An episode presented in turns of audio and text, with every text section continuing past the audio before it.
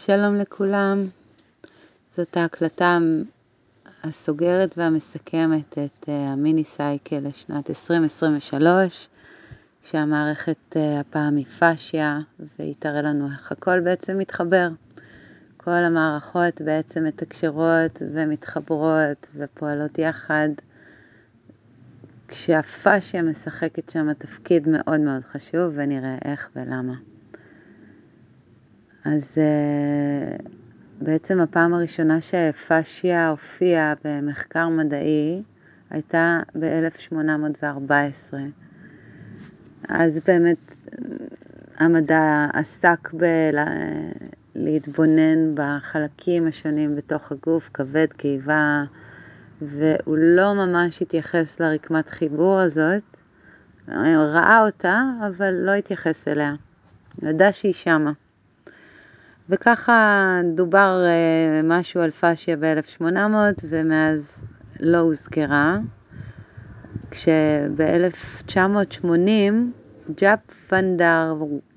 ג'אפ ונדרוואל, רופא הולנדי, שעשה את הדוקטורט שלו באנטומיה ואמבריאולוגיה, ובתוך הדוקטורט הוא עשה מחקר על המרפק, בעצם במקום להתמקד בעצמות ובשרירים שיש במרפק, הוא התחיל להתבונן ברקמה שבין הדברים, בעצם הרווח שבין הדברים. התחיל לעקוב אחרי הרקמה הזאת, ולאט לאט הוא גילה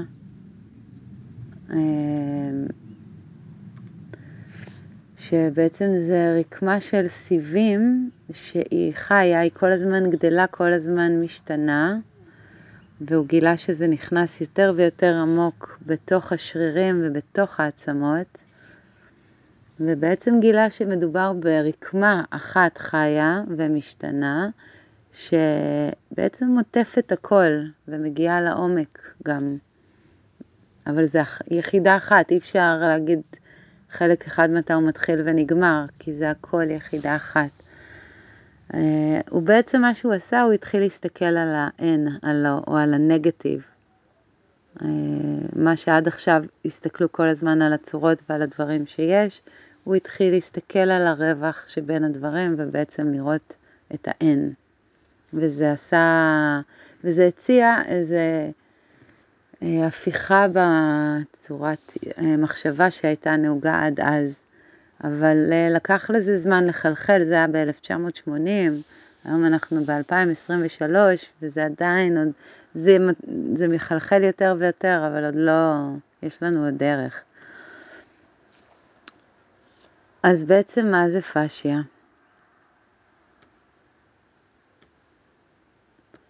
אז פאשייה זה רקמת חיבור, שעוטפת כמעט כל חלק בגוף.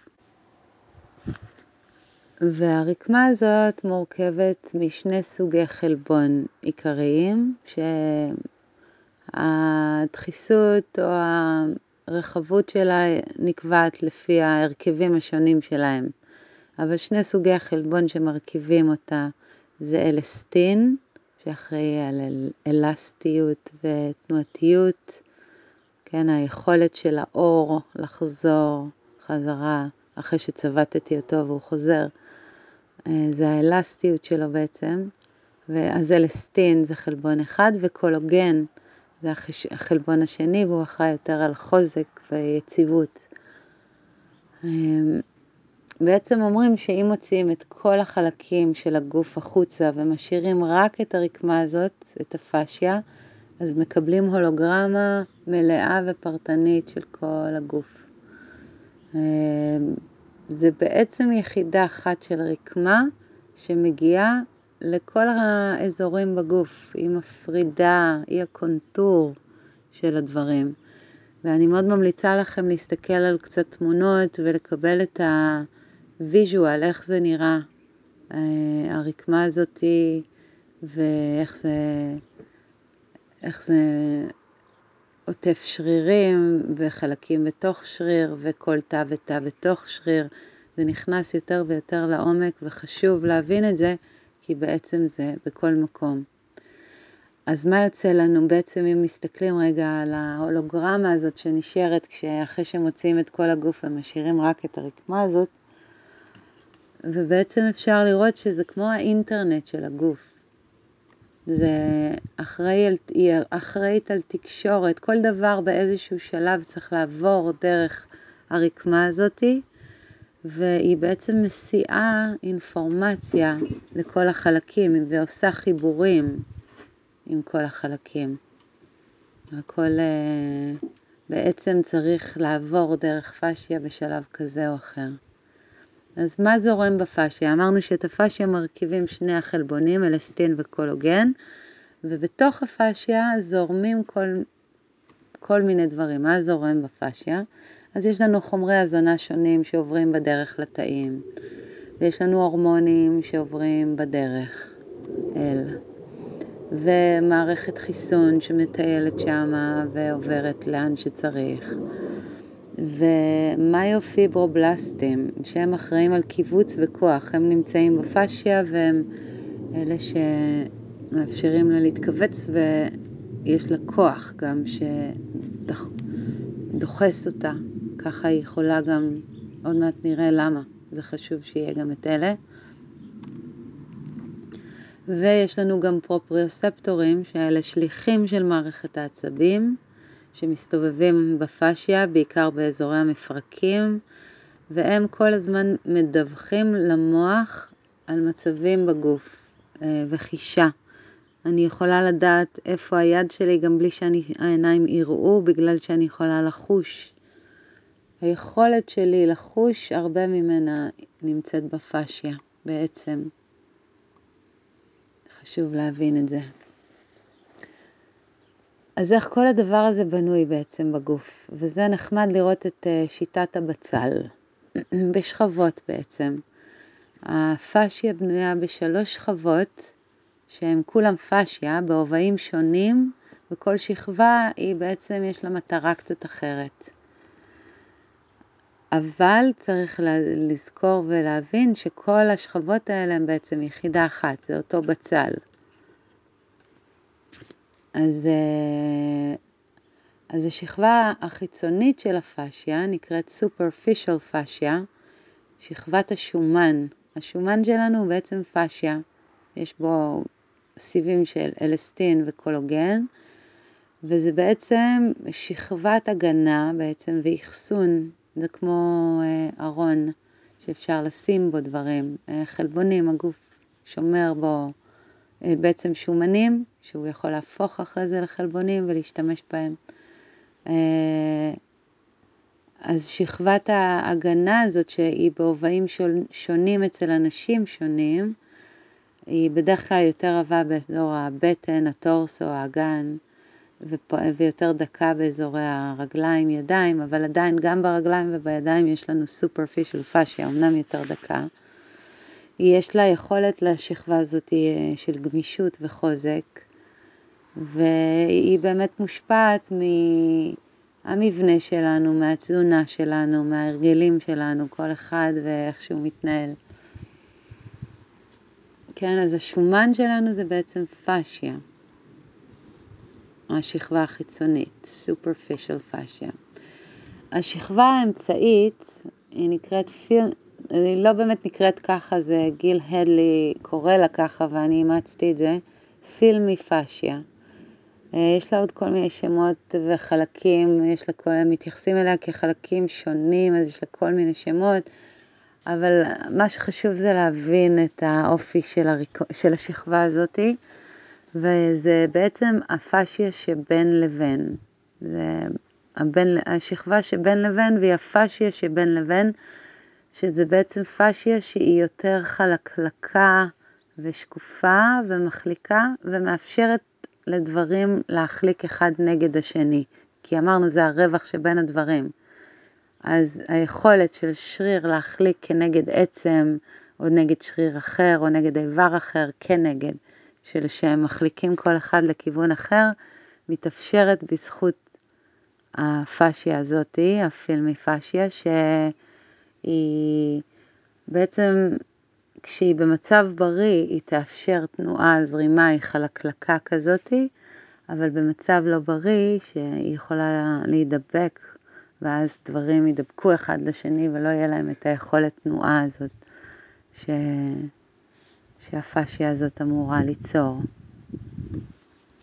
השכבה העמוקה של הפאשיה נקראת Deep Fascia, וזה בעצם רקמה חזקה ויציבה, כשזה גם רצועות וגידים נחשבים לדיפ פאשיה, והיא חודרת גם בין תאי שריר ועצם, והיא בעצם קשורה ליציבות וכוח וליבה. אני ממליצה לכם ללכת לגוגל תוך כדי ולראות תמונות של זה. כל אחת מהשכבות האלה נראית אחרת בסיביות שלה, אבל כולן מחוברות וכולן זה אותה רקמה בעצם. חשוב להבין את זה. אז מה בעצם קיבלנו מכל השכבות האלה, שהם בעצם מלא סיבים שבמצב בריא יאפשרו זרימה, הם סיבים חכמים גם ואינטליגנטים. תראו, אפשר לפתוח ביוטיוב סרטון שנקרא Strolling Under the Skin, וזה ממש מראה יפה את התנועתיות של פאשיה. Strolling under the skin, טיול מתחת לאור. אז זה מראה ממש את התנועתיות והחלקלקות והנוזליות של פאשיה בריאה, כמובן, במצב בריא. אז בעצם כל הדבר הזה של סיבים שמחזיקים את הגוף, ואם חושבים על זה, שום דבר לא פוגש שום דבר אחר. הכל פוגש פאשיה בעצם. הכל עטוף בפאשיה. אפילו עצם שכאילו פוגשת עצם, היא לא באמת פוגשת עצם. הן נפגשות דרך הפאשיה. יש פאשיה שעוטפת את העצם הזאת, ופאשיה שעוטפת את העצם הזאת, ואז זה נוגע אחד בשני. אם הפאשיה הולכת ומתקלה או מתייבשת, ועצם מתחילה לגעת באמת בעצם, זה כאבי תופת. אז לא מאחלת את זה לאף אחד מאיתנו. אז בעצם יש מבנה שנקרא Tensegrity, ואתם יכולים גם לזה לעשות גוגל ולראות מה זה אומר מבנה Tensegrity. הפירוש של זה, זה עיקרון מבני חזק, המבוסס על השימוש ברכיבים בודדים, בדרך כלל מוטות או תומכנים, שנמצאים בתחיסה בלתי רציפה בתוך רשת של מתח מתמשך, המוחזק בעזרת מיתרים או כבלים המתווים את המערכת מבחינה מרחבית. ועכשיו לעברית יותר מדוברת, מה זה אומר? זה אומר שזה מבנה שיש לו מוטות, הוא מורכב ממוטות, אבל המוטות לא נוגעים אחד בשני, אלא הם מחוברים על ידי מיתרים ששומרים על איזה מתח בין כל המוטות האלה. ואז יוצא מבנה שהוא מאוד חזק, והוא מאוד חי גם, הוא חזק, אבל גם יציב מאוד, הוא, בגלל שהוא מוחזק במתח שיש בו גם אלסטיות מסוימת, אז הוא מאוד חזק. ואז דרך הפאשיה הגיעו למה שנקרא Biotensegrity. זה בעצם מבנה Tensegrity, אבל שהוא ביולוגי, הוא חי. והגוף שלנו בנוי כנראה ככה, בזכות הפאשיה, שהיא בעצם המיתרים והסיבים, שמחברת ושומרת על המתח מרחבי נכון בין העצמות, שרירים, וכל מה שיש שם באמצע. אבל זה הכל, זה המתח שהסיבים החכמים האלה עושים ושומרים עליו. אז בעצם המבנה של Tensegrity מאפשר חוזק, ומאפשר תנועה מגוונת לכיוונים, ולא סימטרית דווקא. אפשר לעשות כל מיני לוחם 3 למשל, שאין לו, שאם זה היה על עיקרון המבנה שבנוי על בסיס יציב, אז זה היה פחות אפשרי לעשות. זה שיש לנו פאשיה ששומרת על כל החלקים מחוברים יחד, מאפשרת את היציבות ותנועה מגוונת וכמובן מורכבות. אז בעצם פאשיה היא מה שיוצר בעצם עוטף כמעט כל חלק בגוף ובכך יוצר בו איזושהי הפרדה מסוימת. זה מין שם לו גבול, עושה את הגבול לדבר. אבל כמו שזה עושה גבולות בין כל הדברים, זה גם מה שמחבר ביניהם. התקשורת של כל החלקים אחד עם השני, זה באמת בזכות זה שיש פאשיה שמפרידה ביניהם, היא גם זאת שמחברת. והרבה אינפורמציה נוסעת בפאשיה ומועברת שם. וההזנה מועברת שם, וריפוי עובר שם. והיכולת שלנו לחוש הרבה נמצא שם. היכולת שלנו לחוש נעים או לחוש כאב, כאב נמצא שם. ועוד מעט אני אגיד על זה עוד כמה מילים. וכנראה, וכמובן קשה להוכיח את זה, אבל כנראה שגם פרנה נוסעת שם, הפרנה, אנרגיית החיים, כן? ואז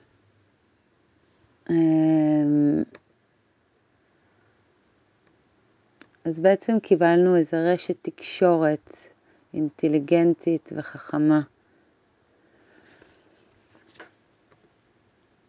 אז הרקמה הזאת היא שהיא בעלת יכולת להזרים אינפורמציה ולנוע באופנים מורכבים ומשתנים, יש לה גם יכולת להתייבש, להידבק, להינעל ואפילו לחנוק איברים פנימיים.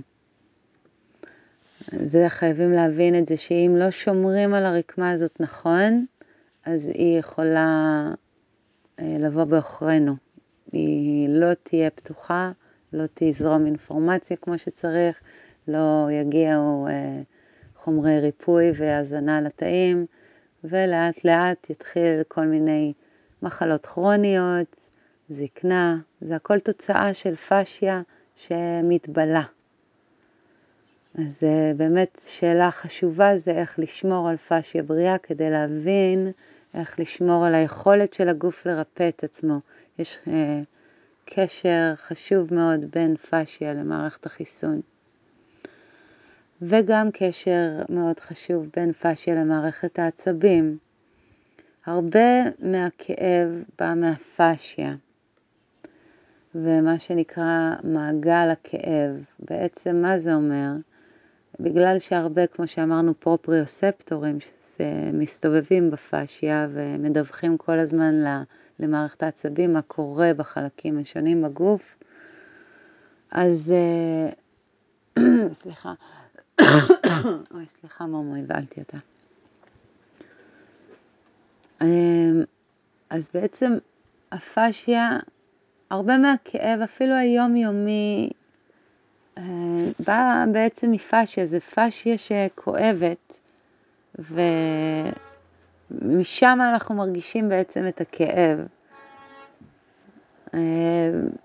ומה קורה בעצם כשאני מרגישה כאב? אז אני לא זזה, כי כואב לי. אז אני מעדיפה לא לזוז, לא להזיז, כי אני מפחדת מהכאב, אז אני לא אזיז. אבל אז פאשיה, אם לא מזיזים אותה, היא מתחילה להידבק, היא מתחילה להינעל,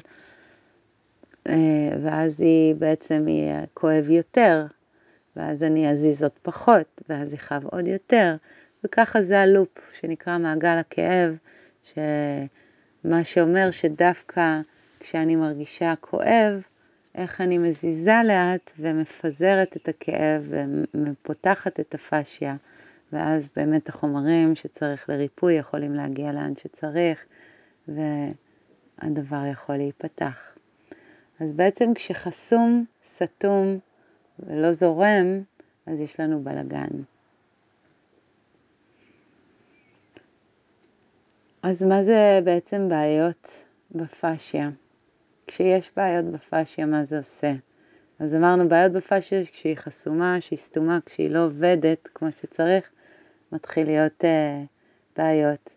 אז דבר ראשון, כאב כמובן שילך ויגדל, אבל זה גם ייצור בעיות יציבה. כשפאשיה חסומה באזורים מסוימים, התנועה מתחילה להיות מוגבלת, כל היציבה מתחילה להשתנות בהתאם, וגם הניסיון שלי לברוח מהכאב, אז אני אעשה כל מיני אדפטציות, ואז קו האמצע כבר יזוז הצידה, ואז הכבד ימייך, או הקיבה, או הכליות, לא משנה, אבל לאט לאט יתחילו בעיות יותר ויותר גדולות, רק מזה שפאשיה לא פתוחה, והיא תתחיל לפגוע ביציבה. הגוף יהיה לו הרבה יותר קשה לרפא את עצמו, כשלא תהיה זרימה נכונה, והוא בעצם כל הגוף יהפוך להיות פחות אינטליגנטי, הוא מאבד מהאינטליגנציה שלו כשהפאשיה חסומה, הוא לא יכול להעביר אינפורמציה כמו שצריך, הוא לא יכול לקבל אינפורמציה כמו שצריך, וההידרדרות מתחילה. אז בעצם כל מה שזה אומר, שצריך לדאוג לפאשיה פתוחה, ולפתוח אותה כל הזמן, זה לא בעיה לפתוח את הפאשיה, זה מה שיפה. עוד דבר שקורה מפאשיה שהיא לא פתוחה, זה עייפות וזרימה של אנרגיה פחות טובה, ואז יש תשישות, יש עייפות, הכל נהיה קשה, שרירים נחלשים, etc.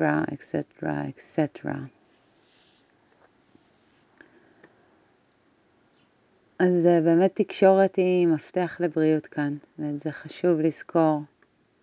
כשאין תקשורת, אז הדברים מתחילים להסתבך, וכשיש תקשורת, יש זרימה, ולא פקקים.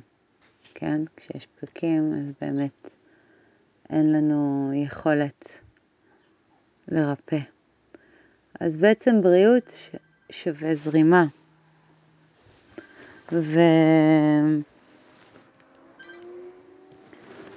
בריאות שווה זרימה, וכשפאשיה פתוחה וזורמת, כל חלקי הגוף יכולים להיות בתקשורת, מקבלים הזנה וריפוי, חישה, הגנה, ולא מרגישים לבד. כי אם תא או אפילו איבר יושב לו מבודד בתוך פאשיה שדבוקה וחונקת אותו והוא מרגיש לבד, אז כבר המצב הבריאותי של האיבר הזה הולכת ונפגמת ויורדת. הם צריכים להרגיש את הביחד, הם צריכים להרגיש תקשורת. ופרנה, אנרגיית החיים צריכה לזרום ויכולה לזרום ככה. אז באמת אם הבנו שאנחנו מדברים פה על רקמה סופר חשובה שמחברת הכל, היא מחברת בין כל המערכות שדיברנו עליהן עד עכשיו, והיא בעצם המפתח שלנו לריפוי, אז נרצה ללמוד להכיר אותה ולהשתמש בה, ולדעת להשתמש בה נכון. אז מה משפיע על פאשיה? חום מרחיב אותה וקור מקווץ, חשוב. זה בטבעי שלנו, אנחנו יודעים את זה. תנועה פותחת אותה וחוסר תנועה מקבעת וסוגרת ונועלת, מדביקה אותה. נשימה פותחת אותה, נשימה מאוד משפיעה על הפאשיה וכל הזמן, זה כמו הפומפה של הפאשיה. רק אם אנחנו בקושי נושמים, אז גם בקושי יש פומפה על הפאשיה. נשימות מלאות יפתחו יותר את הפאשיה. שתייה של מים משפיעה לטובה על הפאשיה, לעומת אי שתייה של מים שגורמת להתייבשות הפאשיה. רוגע, שמחה, משפיעים לטובה על הפאשיה, כשמתח, חרדות ובעלה נועלים את הפאשיה, וזה חשוב מאוד לשים לב לזה. מתח, חרדה, בעלה, נועלת פאשיה, ואנחנו מכירים את זה מבפנים. וכמובן שתדרים משפיעים על הפאשיה ורעלים משפיעים על הפאשיה. זה משהו שאנחנו צריכים ללמוד לחיות איתו בעולם כל כך מלא תדרים שונים וגם רעלים. אז ככה, אני רגע אתן, לסטרס באמת יש השפעה מאוד גדולה על הפאשיה. אנחנו, המציאות והתרבות שלנו היא constant stress based מה שאומר שאנחנו מסתובבים עם איזה מתח וחרדה פנימיים כאלה, ואפשר להרגיש את הקיבוץ השרירי של זה, שהוא בעצם משפיע כמובן גם על הפאשיה, וכשזה בסדר, כשזה נגיד פעם ב, ואחרי כשנכנסתי לסטרס ויצאתי ממנו, אז אני אמתח, אני אפתח ואני אחזור לשוטף, אין בעיה עם זה. אבל כשזה כל הזמן, ואין את הרווחה ואת השחרור של פאשיה אחרי זמן של מתח, אז זה כבר מצטבר, וזה רק עניין של זמן עד שזה ישפיע על הבריאות של כל המערכת. אז באמת זה תוצאה של הראש שלנו, אנחנו בתרבות שהראש עובד מאוד מאוד חזק, ואנחנו כלואים כתוצאה גם מטראומה, אנחנו כלואים בראש, מי ששמע את המסקנות שהיה ממערכת העצבים, אז באמת טראומה קולעת אותנו בראש, והיא קולעת אנרגיה גדולה בגוף, שגם נקלעת, וכנראה בפאשיה, ויש לזה השפעה גדולה מאוד על המצב הבריאותי של הפאשיה באופן כללי. בעצם מה שזה מבקש מאיתנו כל הזמן, או מה שהפאשיה מבקשת מאיתנו, זה לרדת לגוף. לרדת לגוף ולפתוח אותו. חשוב לציין שגם, כמו שאמרנו, חרדה ובעלה יש לזה אפקט, אבל גם לאי תנועה, לצריכה של אלכוהול וסמים וישיבה מול מסך, ובעצם מין דולנס פנימי כזה או איזה, זה גם משפיע מאוד על הפאשיה. אז איך בעצם, אז מה היא אוהבת? מה היא צריכה הפאשיה? אז כמו שאמרנו, היא צריכה תנועה, היא מאוד אוהבת תנועה, והמורים הכי טובים למתיחות שהם ספציפית לפאשיה זה כלבים וחתולים. רק תסתכלו עליהם, אם יש לכם בבית, אם יש אצל השכנים, תעקבו אחרי ההתמתחויות שלהם ותנסו לחקות אותם, כי אנחנו לא באמת יודעים להימתח כמוהם, אפילו שבטבעי שלנו אנחנו אמורים לדעת, בגלל שאנחנו כלואים בראש, אנחנו לא באמת יודעים. ואז יפה להסתכל על חתול נגיד שנמתח ככה יפה לכל הגוף ולכל האורך מבפנים, אבל זה חשוב שהמתיחה גם תהיה לכל מיני כיוונים, אז אם עשינו צד אחד ואז גם הצד השני ירצה, תסתכלו על החיות שהרבה פעמים הם עושים כמו כלב מביט מטה ואז כלב מביט מעלה. כדי למתוח את שני הצדדים, וחשוב שזה יגיע עד לקצוות, כמו שחתול מוציא, שולף את הציפורניים שלו החוצה, זה כל הגוף, זה לא רק חלק אחד, זה לא רק חצי, זה מתיחה שהיא כוללת בתוכה את כל הגוף, וכל החלקים, גם החלקים של הפנים והעיניים והלשון, כזה, אבל מתיחה, פנימית לרגע אפילו, ואז לשחרר. לא צריך להישאר במתיחה, אבל כן חשוב שהיא תהיה לכל מיני כיוונים, או יותר נכון, שהיא תהיה תמיד למה שהרגע הזה צריך, לא כאיזה רעיון של יוגה ככה עושים לוחם, או עושים כלב מביט מטה, אלא עכשיו כרגע ברגע זה, איך אני נמתחת שמותח ופותח הכל.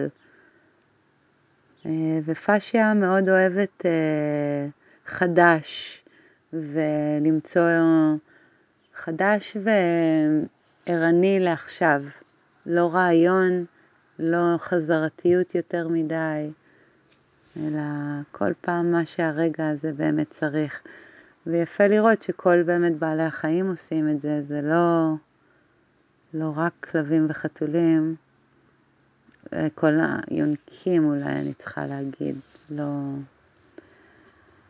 אבל המתיחות האלה צריכות לקרות לעתים קרובות, זה משהו שחשוב להבין, כי אם תסתכלו, תעקבו אחרי כלב או חתול לאורך יום, וכמה פעמים ביום הוא עושה את זה, אז אתם תראו שזה קורה כל פעם שכלב יקום, או אחרי שהוא ישן איזה שעה או חצי שעה, או אפילו תוך כדי שינה הם עושים את זה. אני מאוד אוהבת לראות את זה שהם כאילו טיפה מתהפכים או זזים, ותוך כדי הם מותחים לרגע, ואז מרפים וממשיכים לישון. שמתי לב שזה קורה גם לי בלילה כבר. מעצם זה שאני מודעת לרקמה ולמה שהיא צריכה, אז גם בלילה זה קורה. אז היא צריכה את זה לעתים קרובות, אבל מאוד קרובות, ממש. אין מצב שאני ראיתי עכשיו סרט של שעה וחצי, ואז קמתי והלכתי לישון, או לצחצח שיניים והלכת לישון, אלא קודם למתוח, לפתוח, לשחרר את הפאשיה, ואז ללכת לישון. וגם בבוקר, כשקמים, קודם כל למתוח, לפתוח, לרווח אחרי שנה של כמה שעות טובות, והפאשיה התקשתה לה תמיד בבוקר הגוף יותר נוקשה, אז גם שם באמת איך...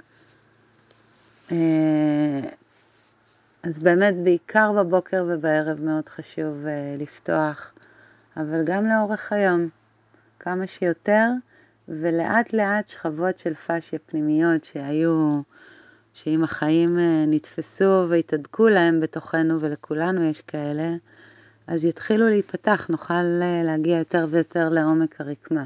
אבל סבלנות, כי לקח לזה חיים שלמים להיווצר, אז צריך גם זמן בשביל לתת לזה להיפתח. אז מה היא עוד אוהבת? אמרנו, היא אוהבת שתייה של מים, וחשוב לשתות מים.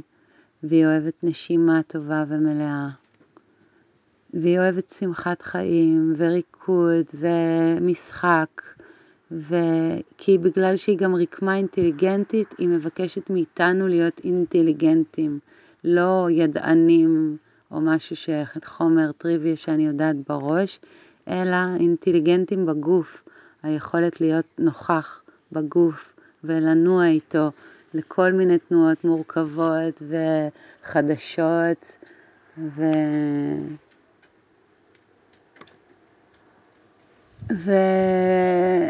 וכמובן רוגע, מדיטציה, כל דבר שמחבר אותנו לעצמנו יהיה בריא לרקמה הזאת בעצם. חיבור לטבע מאוד חשוב. לרקמה הזאת ולזרימה של הפרנה בתוכה.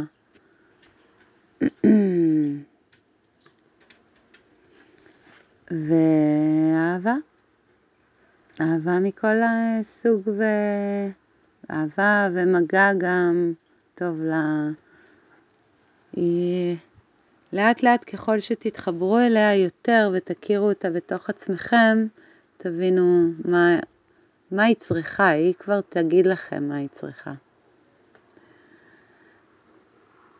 אז באמת חשוב לראות את החיבור, את החיבורים שעליהם הפאשיה עובדת, ואיך הטבע, אם מתחילים לראות את זה בתוך הגוף שלנו, ואז להסתכל החוצה על הטבע, אז נראה את קורי הקביש, וזה יזכיר לנו את הפאשיה, ונראה אולי מייסיליום של פטריות, ואיך זה חי בתוך האדמה, ובעצם רשת התקשורת של האדמה, מייסיליום, שזה מאוד דומה לפאשיה בעצם, הפאשיה של האדמה והפאשיה של הגוף. ואפילו אם ניקח כל עלה בטבע ונסתכל עליו מקרוב, נראה איך יש לו פאשיה פנימית, שמפרידה בין התאים השונים, ומזרימה אינפורמציה. החיבורים נמצאים שם, רק צריך לצאת, לראות, לנשום אותם פנימה, לתת להם לזרום בפאשיה. אז מה לסיכום אפשר להגיד על הפאשיה? שהיא באמת מחברת בין כל המערכות. התפקיד שלה זה חיבור.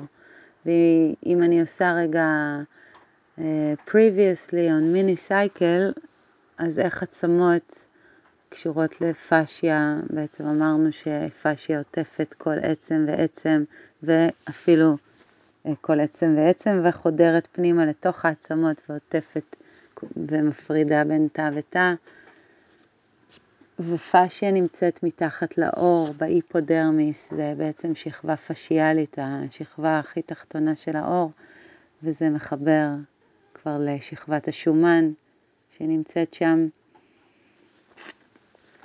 שרירים מוקפים בפאשיה, ובתוכם יש פאשיה, וככה הם מתקשרים עם עצמות, וגידים ורצועות הם בעצם פאשיה.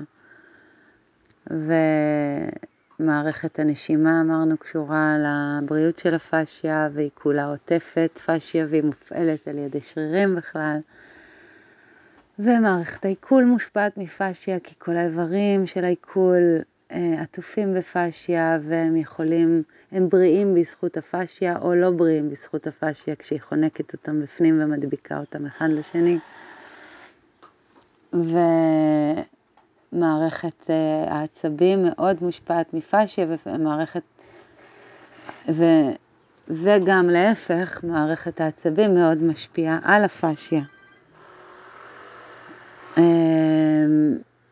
אז זה יפה לראות את החיבור ביניהם, כי בעצם כל המתח משפיע מאוד על הפאשיה וגורם לה להינעל. אז רוגע ושמחה יעזרו כאן. וכמובן הדם והלב, הלב עטוף בפאשיה, הפריקרדיום שזה מעטפת הלב, היא בעצם רקמה פאשיאלית שעוטפת את האיבר החשוב הזה, והיא עוטפת את כלי הדם, ובעצם היכולת של הזרימה של כל המערכת הזאת, דם ולב, גם קשורה מאוד לבריאות של הפאשיה. אז יכולת של הריפוי של הגוף תלויה בה, אני מקווה שזה מספיק ברור. היכולת שלנו לפתח ליבה בריאה ופעולה בריאה בחיים האלה קשור אליה. השקטה של הגוף המנטלי וחיבור לאינטליגנציה הגדולה קשור לפאשיה. היכולת שלי לשבת בתוך עצמי קשורה לפאשיה. זה עושה משהו לראש, זה משפיע על הראש. כשהפאשיה בריאה הראש יותר רגוע, כשהפאשיה נעולה, הראש נהיה עמוס, ולהפך, זה משפיעים אחד על השני. כמובן שיש לזה השפעה על הגוף האנרגטי, אני כבר לא צריכה להגיד, פרנה שזורמת, אני לא יודעת מה זה 72,000 נדיות שמדברים עליהם ביוגה, אם זה לא פאשיה בעצם, עם המרידיאנים שדיקור סיני בעצם מטפל ועובד דרכם, אם זה לא בעצם פאשיה, ערוצים של פאשיה שזורמים ודרך דיקור באזור אחד משפיע על האזור האחר.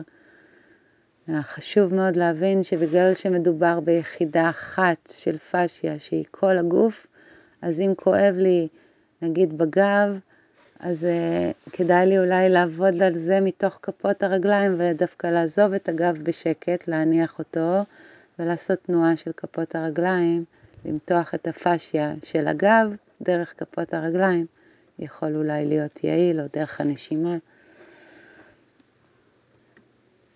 וכמובן שיש השפעה לפאשיה על הגוף הרגשי, וכשאני חסומה מבחינה רגשית, הפאשיה תגיב בהתאם, ולהפך, כשהפאשיה תהיה מעודקת, ומספיק לפעמים שאני אעבוד על הפאשיה ואני ארפה את הפאשיה, כבר דברים יתחילו להשתחרר מהגוף הרגשי והאנרגטי והמנטלי, דברים קורים רק מתוך העבודה והתקשורת עם הרקמה הזאת. אז אני מקווה שסקרנתי אתכם, כי יש עוד מלא מה לגלות על הרקמה הזאת ועולם ומלואו, להתנסות בו, ובאמת מעבר ללדעת בראש, היא ספציפית מאוד מבקשת מאיתנו לחזור לגוף ולדעת בגוף. ובחוויה שלי, ההיכרות איתה ולבנות מערכת יחסים בריאה עם הרקמה הזאת, משנה חיים, באמת, ובריאות. אז אני מאחלת את זה לכולנו.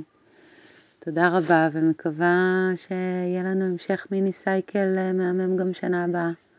נהניתי ולמדתי המון. תודה. ביי ביי.